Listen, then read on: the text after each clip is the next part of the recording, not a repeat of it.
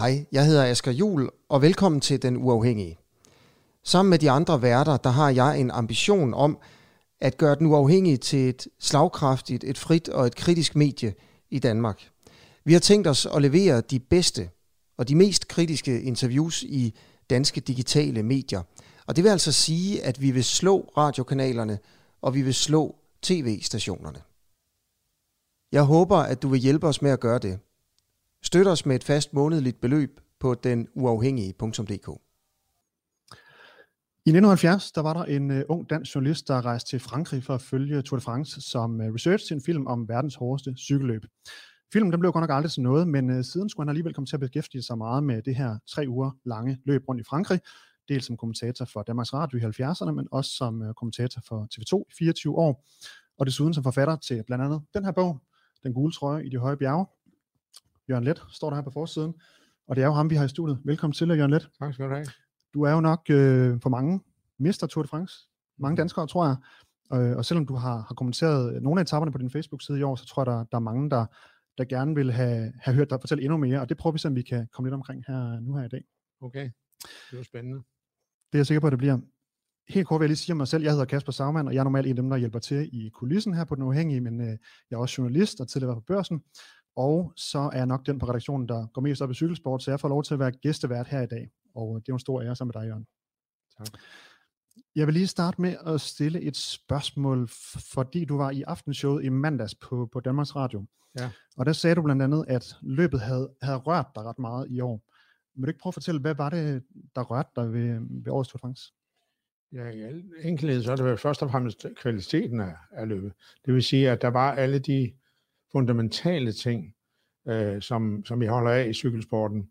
Altså heldemodet, rent udsagt, som jo ellers ikke er noget, man taler meget om i dag, men det synes jeg, der er stor pris på.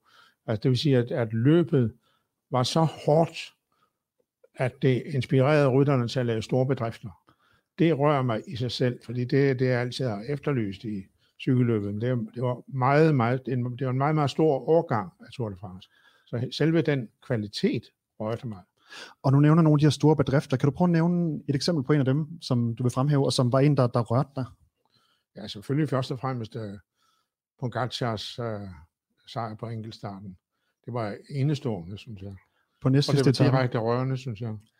Hvordan, øh, prøv, prøv at tage os med til dengang, hvor du sad og så det. Hvordan, øh, ja, hvordan var det at sidde og se det? Jamen, jeg sad jo, altså tror jeg på, hvor var det her, på Brødrene Prise, hvor vi har fået lov til at sidde og lave nogle af de der historier.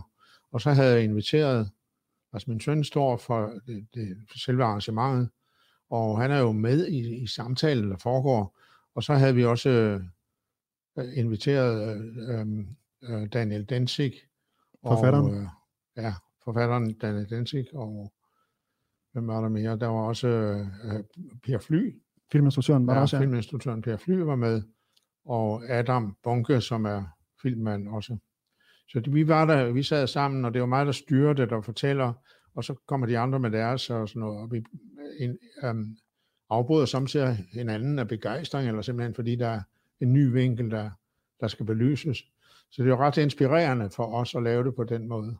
Hvad var det, du spurgte? Du spurgte Ja, men det var, ja, hvordan det ligesom var, og det her med, at du, at du blev rørt af det. Altså, hvad, hvordan var det sådan, du, hvordan, hvordan påvirkede det dig at se den her store præstation sådan mere sådan Jamen, det, konkret? altså, det var helt fantastisk, og også, jeg vil også nævne en enkelt detalje, som var meget, meget emotionel, synes jeg, og imponerende, og samtidig, det var, at uh, det var sådan set Roglic, som havde den gule trøje indtil da, og stadigvæk havde den på efter løbet.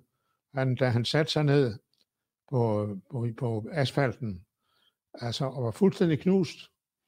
Altså, han, det var, og han, hjelmen sad skubbet op i panden. Det gjorde stærkt indtryk på mig. Meget stærkt.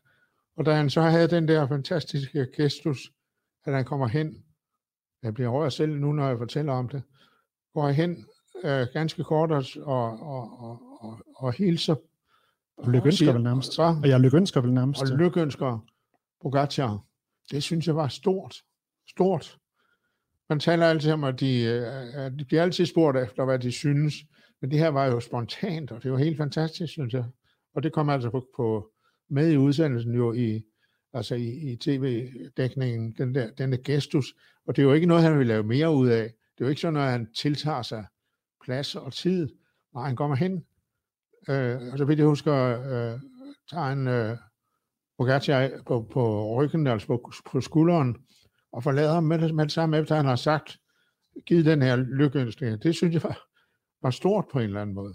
Meget enig. det var Det var, det var helt, stort. helt sikkert meget stærke billeder. Fordi den, den match havde været vanvittigt stærk. Det er en af de flotteste matcher, jeg har set i cykling i mange, mange år. Ja, for der er der mange, der har lavet en, en parallel til 1989, hvor der også ja. var et stort opgør på, på, det var så på sidste etape mellem Greg LeMond og ja. Laurent Fignon. Er, er, vi, er vi helt op på, på det niveau, sådan i, i spændingsniveau, eller hvordan vil du placere Ja, årets det synes jeg, ja. ja. Altså, det er den, den bliver med rette sammenlignet med den, med den fantastiske etape, hvor Fignon ligger på asfalt mod Champs-Élysées, helt slået ud, efter han troet, at han var sikker, fordi han havde så stort et forspring, øh, da de startede på den enkelte start. Han et stort forspring, en hver troede, at det, kunne- det kunne ikke øh, indhentes. Men det blev det jo af Greg LeMond, og man har diskuteret, om det er noget af det på grund af tek- teknologiske fremskridt og så videre, ikke? Men, men sagen er, at han, at han altså to, Reglon to øh, øh, sejren med kun 8 sekunder. Og det er jo Det er den, klart, at den sammenlignes med det. Og det er den mindste margin øh, indtil videre. Ja. Jeg vil lige sige til, til seerne derude, at I kan jo stille spørgsmål til Jørgen, så ser vi, om vi kan nå et par stykker, eller, eller tre af dem, og jeg kan se, at der også er en, der allerede har stillet et. Øh, det kan vi lige tage lige om et øjeblik, for jeg vil først lige spørge dig om en ting fra, det er et citat, der er i din bog, Det uperfekte menneske, som vi har her. Øhm, citatet er nogle år gammelt, øh, men jeg har en idé om, det måske, måske stadig er gældende. Det lyder sådan her. Cykelsporten overrasker og fascinerer hele tiden, og er for mig et evigt fascinerende stof. Gælder det stadig? Det går jeg ud fra, at det gør. Ja, det gør ja, det. ja. Og, og, Og det her, det her løb i år har genbekræftet, at det er det, det handler om. Og, og, og så i så fald, hvad er det, der, der fascinerer dig? Bliver ved med at fascinere dig? Du, som jeg også nævnte i introen, du, du var første gang til Tour de France i 1970, det er 50 år siden. Mm. Hvad er det, der gør, at du bliver ved med, nu var du af gode grunde, øh, nu var det ikke muligt at rejse ned i år, Mm. men, men hvad, hvad er det, der bliver ved med at fascinere dig her øh, 50 år efter? Jamen, det er simpelthen, at, at løbet er en så stor begivenhed, er så, og det altid er spontant, det sker. Og man, altså, det er aldrig styret af noget. Ikke som andre sportsgrene, hvor det sådan er inden for nogle bestemte rammer, og så slutter det. Eller sådan noget lignende. Men uh, i Tour de France, der er det ligesom uforudsigeligt. Og, øh, og man, altså man, kan ikke, man kan sagtens ønsketænke, og det har jeg selv gjort meget, men mindre end andre, vil jeg sige. Jeg vil virkelig gøre opmærksom på. De fleste vil jo gerne have, også min gamle kollega Maler, han var også øh, indstillet på rasende på feltet, hvis de ikke kørte hurtigt nok, når han ønskede det. Og sådan er det jo meget i dag, at mange siger, at det er, det var kedeligt, det ikke skete noget mere den første uge osv. Men så sker det lige pludselig, uden at man kan forudsige det. Og ikke, man kan ikke forudsige, hvad der sker taktisk. Det kan jeg godt lide. Jeg kan godt lide det uforudsigelige, det mystiske, om du vil. Det er en del af, af cykelsporten, synes jeg, og det er en, er en, en del, der fascinerer mig meget, for det det, der, det er det, der i høj grad gør det til en, en metafor eller en model af livet. Det kan jeg rigtig godt lide. Jeg kan rigtig godt lide, når de pludselig viser sig helt fantastisk. Altså i år, også den dag, hvor Miguel An- Angel Lopez vandt en etape, det var jeg begejstret for, det må jeg sige. Hvad var det, du godt kunne lide ved det? Ja, fordi han, øh, han altså turde, simpelthen, og fordi han satte 100%, og det lykkedes for ham. Det kunne jeg godt lide. Altså, jeg kan også godt lide de dårlige, altså de, de smukke tabere, som jeg kalder dem. Det kan jeg virkelig godt lide. Jeg, kan, jeg synes samtidig, at andenpladser er endnu smukkere end førstepladser. Gælder det også i, i år så? Ja, det gør det. Altså for eksempel, øh, øh, ja, også altså, Roglic var en fantastisk anden, anden, anden plads, anden mand i, i løbet, fordi han var så modig hele vejen igennem, og, øh, og kunne være det, fordi han havde evnerne til det. Så det gør stærkt indtryk på mig, når de offrer sig og taber i det sidste en ekstremis. Ikke? Det, det synes jeg som er meget smukt. Der er flere af den slags bedrifter i år. Jeg vil lige tage et spørgsmål fra, fra en af seerne. Øh, Jørgen, lad os lige prøve at se, der er nogle, øh, der er nogle forskellige, der er kommet ind her. Øhm, jeg skal lige se en gang her. Der er kommet over mange. Der skal en gang her. Øhm, ja. Øh, der er en, der siger her, hvem er øh, dine favoritter til, er det en, der hedder Andreas Jul Jensen, hvem er dine favoritter til VM? Der er jo VM i cykling på, på søndag, der er også VM i Ja. enkeltstart i dag, men søndagens løb går ud, forestiller mig, det måske er Andreas øh, henviser til. Hvem er din favorit til at vinde VM på søndag? Ja. Pogacar deltager jo også, øh, ikke, nu skal jeg ikke lægge det over i munden, men hvem, øh, Er han ikke med? han, er, han er med. Ja. Altså, men det er jo ikke sikkert, at han... Det er jo det er også forskellige discipliner, men det er jo, det er jo en, så vidt jeg ved, en vanskelig etape, den på Imola. Den var ikke så, nok ikke så vanskelig, som den, det var, der blev aflyst i Schweiz, men, men nok helt sikkert en, en rute, der kræver det bedste, og hvor kun de allerbedste kan være med, med i finalen. Ja, jeg vil selvfølgelig nævne Pogacar nu, han kommer frisk fra sejren i Tour de France, og, og også kan køre enkelt dags løb. Roglic i mindre grad, for mig at se. Øhm, ja, men jeg tror, der er flere, der kan være med. Jeg tror også, Tom Dumoulin kunne være en kandidat til slutsejren. Og, og Wout van Aert er der også en del, der har et godt øje til, tror jeg. er helt fantastisk. Det er jo et helt utroligt gennembrud, han har lavet. Og han, han spiser jo alt i øjeblikket. Så det er klart, at han må nævnes som en af topfavoritterne. Godt. Måske den største. Måske den største. Jeg håber og tror, at Andreas han fik, øh, fik svar på sit spørgsmål her. Lad os lige prøve at se en gang, fordi øh, i en anden af dine Tour de France-bøger, du har skrevet øh, også den her, der hedder Fra et sted til et andet, ja. øh, som tager udgangspunkt i Tour de France 2014, der skriver du et sted, øh, at, øh, at når du kom, vender tilbage til løbet, at så øh, bliver du mindet om en anden tids cykelryttere, øh, som løbet øh, kommer igennem landskaberne osv. Mm. Hvis nu vi tager for eksempel Pogacar, der vandt i år i Tour de France, ja. hvem, hvem minder han dig om af, af sådan historiske store ryttere? Ja, det første, der falder mig ind, det er Luis Ocaña, som altid har været en held for mig. Jeg har, jeg har været meget trofast mod, mod øh, mine egne helte, og det, de har holdt sig gennem hele vejen, og jeg bruger dem tit som sammenligninger. Og her i det her tilfælde, han har modet. Det er meget vigtigt, det der med modet i min målstok. Jeg dyrker de gamle dages dyder simpelthen. Det gør jeg, og det er jeg meget bevidst om. Og øh, det er jo umoderne øh, i mange sammenhænge, altså i litteraturen og så videre, men jeg, jeg gør det altså, og, og jeg kan enormt godt lide modstillingen mellem mod, fortabelse, øh, tapperhed, opoffrelse, disse her klassiske dyder. Det synes jeg er store. Og hvordan var spørgsmålet? De ja, hvem, hvem, hvem han minder dig om uh, Pogacar, og du, Jamen, du nævnte Luis Ocaña, som kørte i, i 70'erne, uh, ja, var, var en stor uh, ja, rival til Eddie Merckx. med mine egne øjne øh, i, 70, i 1970, mit første Tour de France, der så jeg ham ensom på en, på en, på en etape, hvor han havde, var kørt ud i løbet på grund af styrt, altid styrt med ham, og, øh, og så rejste han sig helt fantastisk smukt, og det har jeg noteret mig, og det stod som et syn for mig stadigvæk. Så han, han øh, er en, jeg kunne sammenligne Pogacar med, fordi han ikke var bange for at udfordre Mærks. Det var dengang, det var Mærks. Og Pogacar, som ikke har været bange for at udfordre Roglic, som han kender godt og frygter, men alligevel udfordrer. Øh, så det er en oplagt ting, og der er mange andre. Altså Lucio Herrera, som er en af mine store helte, den kolumbianske øh, Tour de France-rytter, i, også i 70'erne, ham kunne jeg godt lide. Og ham øh, elskede og ønskede, at han vandt altid, men det gjorde han aldrig. Han vandt samtidig nogle store bjergetapper, men han vandt aldrig løbet.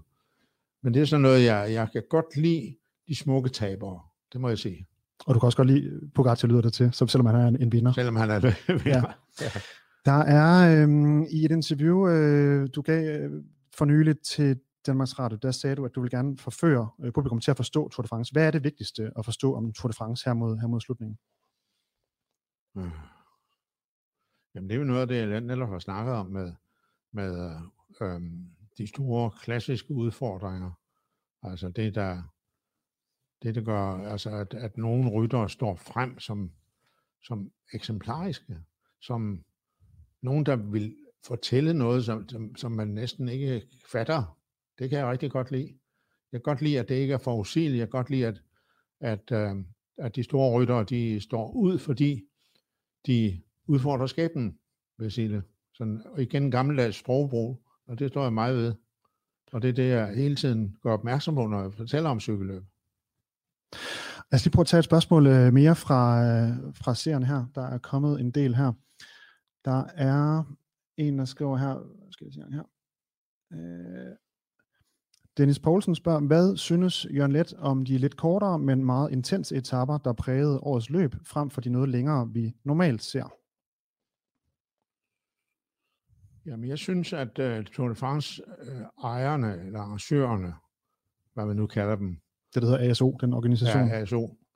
At de har haft en meget heldig hånd, og de er gået i en, en tidsmodsat retning, at de har udsøgt, de har forsøgt at gøre løbet rigtig svært, rigtig vanskeligt, fyldt med vanvittige forhindringer, som mange hader, og sikkert uh, meget mere end halvdelen af feltet hader. Og hvad, hvad kunne det være for eksempel de forhindringer? Øh, altså at, at bjergetapperne har spillet en stor rolle, og de vanskeligste bjerge har været lagt på en måde, som simpelthen udfordrer rytterne og gør dem. Og det er så igen noget, der betaler sig tilbage, fordi rytterne har så forvandlet deres indsats på de etapper, og de er altid, det er altid feltet, der har sin egen vilje. Det, det prøver jeg altid at understrege. Og derfor kan man ikke forudsige, den etape, den er helt sikkert sådan og sådan. Så det viser sig samtidig som en skuffelse. Så kommer det helt klart igen en dag, hvor ingen venter det. Og øh, øh, hvad var det nu spørgsmålet? Ja, men det var øh, det her med fra, fra Dennis Poulsen spurgte omkring det her med, med de lidt kortere, øh, mere intense etapper. Men Jamen, det, det, synes jeg, det synes jeg er, er en tydelig tendens, og, og en bevidst tendens at gøre løbet frygteligt svært. Og jeg håber, den tendens fortsætter. Jeg håber ikke, det bare er en, en svale, altså det er bare noget, der, der skal afløses af mere normale forhold. Jeg synes bedst om det unormale, eller det frygtelige. Og det gør jeg stadig også med hensyn til øh, Paris-Roubaix. Jeg synes, det skal være så svært som muligt, så uhyggeligt som muligt, så ubehageligt som muligt for rytterne. Det synes jeg, det skal være. Jeg, jeg, så jeg giver ikke dem ret, som synes, at det skal dæmpes lidt ned, og frygten for styrt og så videre. Det må man tage med. Så jeg er jo også tilhænger af, at, øh, og det har jeg sagt et par gange i år, altså at, øh, at man var tilbage ved den tid, hvor man ikke skulle have hjelme på. Og det det skæmmer jo løbet, at de har de der store hjelme og så visirer og sådan noget på. Det gør det altså. Det kan man ikke komme udenom. Jeg synes som skønheden ved de gamle dage, kan man sige. Og det øh, vil jeg gerne stå ved. Og jeg synes også, at løbet i år øh, bekræfter, at det er den rigtige vej. Det var et godt øh, svar på det spørgsmål, jeg er sikker på. Nu var du jo ikke dernede i år af gode grunde af corona, øh, tænker jeg spillede selvfølgelig ind der. Øh, ja. Du var dernede sidste år, og, og har ellers været dernede en masse gange. Jeg ved ikke, om du selv har talt på, hvor mange gange du har været dernede. I hvert fald, øh, i hvert fald 30 gange. 30 gange. Og hvornår, hvornår var det, at du sidst ikke var dernede, udover i år? Det var sidste år. Uh, der var jeg ikke dernede. Var du ikke der var, nej, jeg var ikke Jeg var, jeg var i Frankrig. Ja, du var i Frankrig, ja. Men jeg lavede ja. jo min egen, øh, ja. min egen Tour de France-dækning fra, ja, ja. Men fra i år, et, et slot i Sydfrankrig. Ikke? Ja, men i år er så første gang i mange år, du ikke er i Frankrig. Ja. ja. Hvordan, hvordan var det at, at følge det her fra, fra Danmark? Jamen, det dæmper jo altså ikke interessen eller forståelsen for løbet. Og det håber jeg har bevist med, med det, jeg, det, jeg har kommenteret dernede fra. Altså, jeg savner der lidt, øhm, hvad skal man sige, den service, den, det at løbet er serveret lige foran en, og at man, at man bor i løbet, og man så må sige, det savner jeg da altid. Det, det er jo, atmosfæren er jo noget af det, jeg kan beskrive faktisk. Jeg er jo, jeg er jo også øh, en slags kulturreporter, og der, og der, der synes jeg, at det er vigtigt, at man er lige så spontan som med, som med selve øh, cykelløbet. Og det, det, vil, det vil jeg gerne sige som generelt, at det er vigtigt, at det er øh, autentisk, den følelse, man har for løbet. Øh, det er et råd til andre kommentatorer i virkeligheden. Øh, det er vigtigt med autenticiteten, at det ikke bliver for automatisk og sådan noget for, for, for roligt, synes jeg. Det skal, det skal være spontant. Altså glæden ved at se tingene i den rigtige ramme. Og øh, det kan jeg godt savne, selvfølgelig. Det vil jeg da egentlig gerne tilbage til, selvom jeg, jeg er en ældre herre med årlig gang og så videre. Jeg kan ikke sådan helt lave det på samme måde. Jeg må, tror, jeg må finde en mere skånsom måde at følge med. Jeg vil gerne være dernede. Så du har planer om at tage dig ned næste år, eller hvad? Ja, hvis, hvis, øh, hvis, for, hvis, øh, hvis, til, hvis tilbuddet er der, så øh, tror jeg, jeg vil sige ja. Men jeg må gøre det på min måde. Må ikke der, der kunne ske at komme et tilbud? Det tror jeg, der, der er mange, der kunne håbe på i hvert fald. Ja. Jeg vil lige tage et sidste, eller i hvert fald et spørgsmål mere her øh, fra, fra en af seerne. Øh, skal jeg se en gang her. Der er en, der skriver, en hedder Frej Kofod Petersen han skriver copy, øh, altså han nævner nogle rytter her, copy, Mærks, Ino, Fignon, Pogacar. Hvilken af debutanter, der vandt turen, øh, hvilken af de her debutanter, der vandt turen, er din favorit, eller yndlings, øh, nu nævner jeg dem lige igen, Copy, Mærks, Ino, Fignon og Pogacar. Hvem vil være din favorit? Ja, Copy, altså. Copy er min største held, og øh, når, når jeg nu får muligheden for at vælge en af dem, der vandt løbet for første, altså første gang, i første gang de deltog, der må jeg vælge Copy. Det øh, er, er nok ikke så overraskende for, for nogle af dem, der ved din store øh, glæde for, for Copy, som du også beskriver i nogle af de her bøger. Ja. Her mod slutningen, Jørgen, hvordan, øh, sådan helt grundlæggende Tour de France 2020, hvordan, øh, hvilket indtryk har det, har det gjort på dig? Jamen, det har givet mig indtryk, det indtryk, at cykelsporten er i live i høj grad. Trods mange forsøg på at lasso det ind på et tidsspor, altså alle mulige sidehistorier, som altid vokser sig ud af, af Tour de France, beskyldninger for doping osv. osv., osv. Jeg synes jo, det, det har været et voksent løb, som har vist sin berettigelse, som har vist, hvorfor det er en unik sport og en, og en, og en, og en bevægende begivenhed simpelthen. Så det er, det er, det er min dom over løbet i år og dets afvikling. Og man kan sige, at i år har jo været lidt anderledes end de seneste år, fordi Team Sky, eller Team Ineos, som de hedder nu, ikke er så dominerende længere. Øhm, ja. Hvad, hvad tænker du om det skift øh, i, sådan, i, i Tour de France, sådan, øh, ja, i, i sådan billedet på Tour de France? Jamen, alle ønsker er jo gået i opfyldelse. For det er, det er jo noget, man samtidig kunne, som jeg også har forholdt mig kritisk eller, eller bekymret over, at øh, et hold kunne dominere så meget, som, som Sky har gjort i mange år. Altså, jeg, jeg, jeg synes, jeg har efterlyst, at der, ja, det er efterlyst, det kan man sagtens sige, men altså, det er klart, at, at, at det, det, man ønsker sig mest, det er, at der er en kamp mellem vigtige hold, og at det ikke er nogen, der fuldstændig kan forudsige og, og udskrive dommen. Og det har der været tendens til, og det har det her løb i år i den grad øh, destrueret, den, den figur. Det synes jeg er rigtig godt. Er det, et, er det et skifte, du tror, der, der ligesom er, er sket der, eller tror du, det er tilbage til det normale igen næste år? Eller hvad, hvad tænker jeg tror, du det er et skifte, der er sket. Jeg, har lige, jeg læser i disse her dage, så sent som i dag har jeg læst, hvad Sky har gjort af nye indkøb over et år. De vil jo gerne bemægtige sig kontrollen. Det kunne de jo slet ikke i år. Det gik i stykker for dem. Og alligevel kom de meget øh, hederligt ud af det øh, ved den der dobbeltsejr af øh, Kwiatkowski og, Kwiatkowski øh, og øh, øh, ekvadorianske ja, rytter. Carapaz. Carapaz, ja. Carapaz, det synes jeg var meget flot. Meget flot og, og, og, og fyldt med stolthed faktisk. Så igen der lever cykelsporten op til sine egne øverste fordringer. Altså, det, det skal være stort, når det skal rettes op på. Det er jo en vigtig ting, de retter op på der. Og det var et flot billede, da de kom ind kørende arm i arm. Det lyder til, det var også var. Virkelig godt. Ja. Og så kan man sige hvad som helst, det man ikke skal aftale og så videre. Men det havde de alt mulig grund til at gøre der, synes jeg. Gøre det symbolsk. Symbolsk simpelthen. Ja, altså jeg synes, at det, det er en god udvikling, cykelsporten er inde i der, at, øh, at det ikke mere er givet på forhånd, at et hold kan dominere så totalt som i mange årgange Sky, Skyjaw, og også i, efter Armstrongs øh, frygtelige dominans der, der, det bliver for stereotypt, synes jeg, og for beregnet får kalkuleret det hele. Det er jeg glad for, at vi er kommet. Jeg tror, jeg tror den tendens vil fortsætte. Det er jeg sikker på. Jeg er sikker på, at, at nogle af holdene, selv uden den økonomi, som øh, Ineos nu, altså tidligere Sky har, de har en helt overvældende økonomi. Selv uden den som øh, stilas, så tror jeg, at, øh, at de er, at deres rolle, deres dominans er en sakker blot, at, øh, at de, øh, at det bliver øh, mere åbent. Feltet bliver mere åbent. Der er flere, der er flere, der er mere, mindre angst end før for de andre hold. Det var jo sådan, at holdene var bange for altså, at sætte den. Det, det kan, kunne man sådan til at se. Det kan man også se i år selvfølgelig.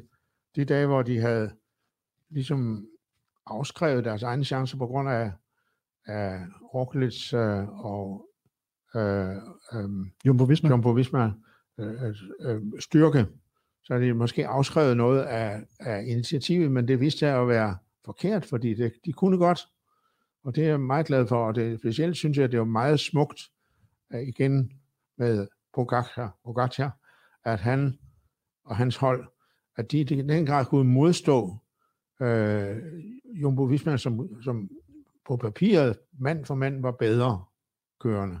Det synes jeg var stærkt. Det sætter hans sejr yderligere i relief, synes jeg. Og nu har du fulgt øh, i din bog her, Det ufægte menneske, der skriver du, du har faktisk fulgt Tour de France siden øh, 1956, hvis jeg ikke tager helt fejl. Der er i hvert fald ja. VM i, øh, i Ballerup, øh, ja. i, i, hvor du øh, ser Fausto Coppi. Ja. Og du har så fulgt, og du har så dernede første gang siden 70, men har fulgt Tour de France siden 56, hvis vi tager udgangspunkt i det. Ja. Den her udgave, vi har haft i år, hvordan vil du rangere den? Øh, er det, hvis du over de bedste Tour de France, hvor, hvor højt op på listen kunne den ske at komme? Ja, er lige, at den kunne nå helt op på førstepladsen. Øh, det synes jeg, men altså, jeg, jeg også, kunne også enormt godt lide øh, øh, den sidste år, Fignons øh, Tour de France, og jeg kunne også godt lide, øh, altså Ocañas Tour de France var jo ikke, levede jo ikke op til hans format. Det var alt for stort. Altså, jeg mener, hans sejr var alt for stor. Det var en halv time, tror jeg, for nummer to. Og så videre. Den, den lykkedes ikke helt som myte, eller som legendarisk uh, øh, Tour de France. Så ja, hvad synes jeg ellers? Jamen, der var nogle af Mærkses sejre, som var meget store og vidunderlige at opleve og tænke tilbage på også. Men jeg, jeg synes, at det sidste her var at leve op til de allerstørste forventninger, allerstørste ønsker for, hvordan Tour de France skal være. Altså det vil sige, at den opskrift, at der er ruten hård, den holder. Den holder godt, synes jeg. Og de har jo fået nye... Øh... Og det er jo altså anti-middelmodigheden, jeg, jeg taler for her, ikke?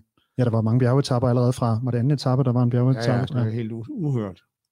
Vi kan jo øh, måske håbe på, at den opskrift er en, de kunne finde på at bruge en anden gang, så, så vi kan få et lignende. Det håber jeg da meget på, men det bliver nok ikke næste år. De har allerede på forhånd tænkt, kom, nu kommer det her ekstreme, og der skal være lidt blødere næste gang. Det tror jeg, de har gjort. Det, det skal jeg kigge nærmere på. Det kan du også selv gøre. Det vil jeg gøre. Tusind tak, Jørgen fordi du kom her og lige øh, gav din øh, indspark omkring øh, årets Tour de France. Det øh, er jeg sikker på, at der er mange, der sætter pris på, og det kan jeg se, der er også i kommentarerne, folk der skriver. Og så vil jeg bare lige sige til, til jer, der ser med derude, øh, hvis I kender nogen, der øh, gerne vil høre det her, så kan I jo øh, tagge dem i en, øh, en kommentar, eller dele det, eller ellers så kan I jo sige til dem, at de kan høre det på podcast. Vil det komme op her lidt senere i dag. Men igen, tusind tak, fordi du var med, Jørgen. Det var en stor fornøjelse. Tak for kommentarerne. Selv tak.